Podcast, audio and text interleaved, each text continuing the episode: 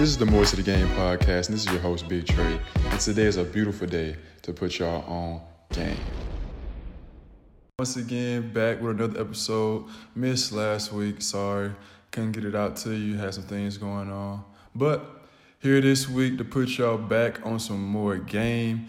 This episode, we're going to be talking about the importance of staying in the good graces of your coach. And when I say staying in the good graces of your coach, I'm not saying that you gotta kiss his butt and try to be his little snitch or whatever you want to call it. I just don't want the relationship between you and your coach to negatively affect you on the court field. The key to having a good relationship with your coach is understanding what he expects and asks of you. If your coach is really big on discipline and being on time and all that, then you need to make sure that you're always early. You're never one of the guys he has to wait on or get in trouble because you're late to this workout, this practice. Make sure that you're always there and ready to do what you got to do. If you got a coach that really values toughness, make sure that you don't fold when he tries to push you and, break you down. Make sure that you try to push through any and all of that because really it's not personal. It's really just a test. If you got a coach that's really big on communication and hearing from his players, make sure you voice your opinions and voice whatever you're seeing on the court or field.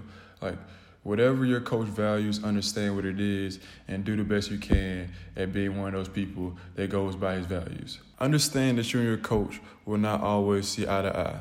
You will not always be on the best of terms. Your coach may not be playing you as much as you think. Your coach may be on you a lot. You might not like how a coach runs practice or workouts or whatever. You're not gonna like everything about any situation. So don't let any small differences linger around and cause some long-term strains on the relationship between you and your coach. Several times dudes go through ruts where they're not playing that much and they over here causing problems. They stop showing up the workouts on time. They do this, they do that. And when an opportunity arises where it could be their chance to get more playing time or have an opportunity to step up in a big game, they're not mentally ready because they checked out. The coach got all in their head, or the coach doesn't like them, or whatever they say. If you have a job, you're not gonna like everything your boss does. You're not gonna like everything they say. You're not gonna like how they operate everything.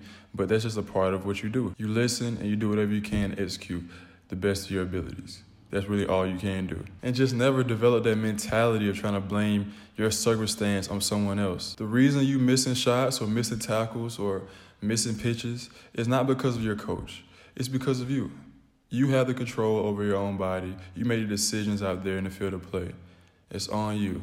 Take that. You're becoming a young adult. Take responsibility for as much as you can.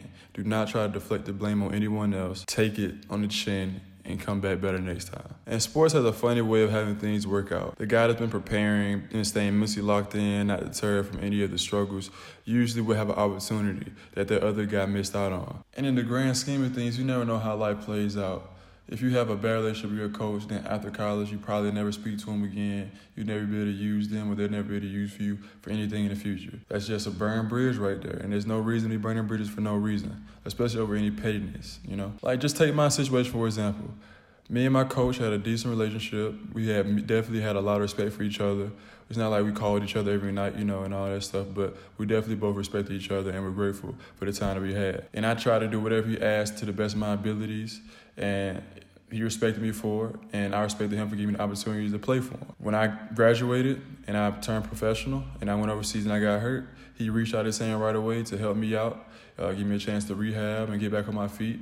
I helped them out uh, with trying to mentor the younger guys on the team when I was around them and help the coaches out with whatever they needed, you know. So me just being the person I was and uh, just staying true to being a good guy, like it, it opened up an opportunity that I would have never seen, that I would have never thought that I needed down the line. Was I always happy with my coach? No. Did I think I should have played more? Probably. Did I think I should have been used more? Probably. But, you know, that's my opinion. He has his opinion, and I respect it. At the end of the day, I had a great time, and he, he looked out for me on and off the court, so I, I never had any problems with my coach. Like, and he, he's always been there for me, and I appreciate it. You definitely want to make sure that you have that that network, you know, from from college that you always reach back to. You might want to get into coaching, that might be your way in the door.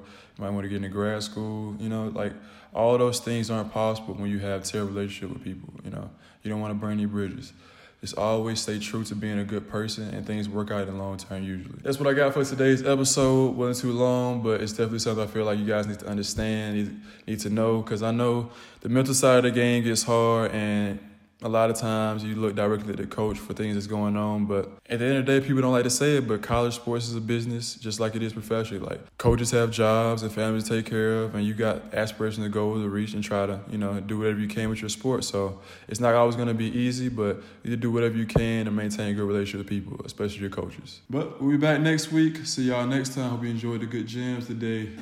Peace.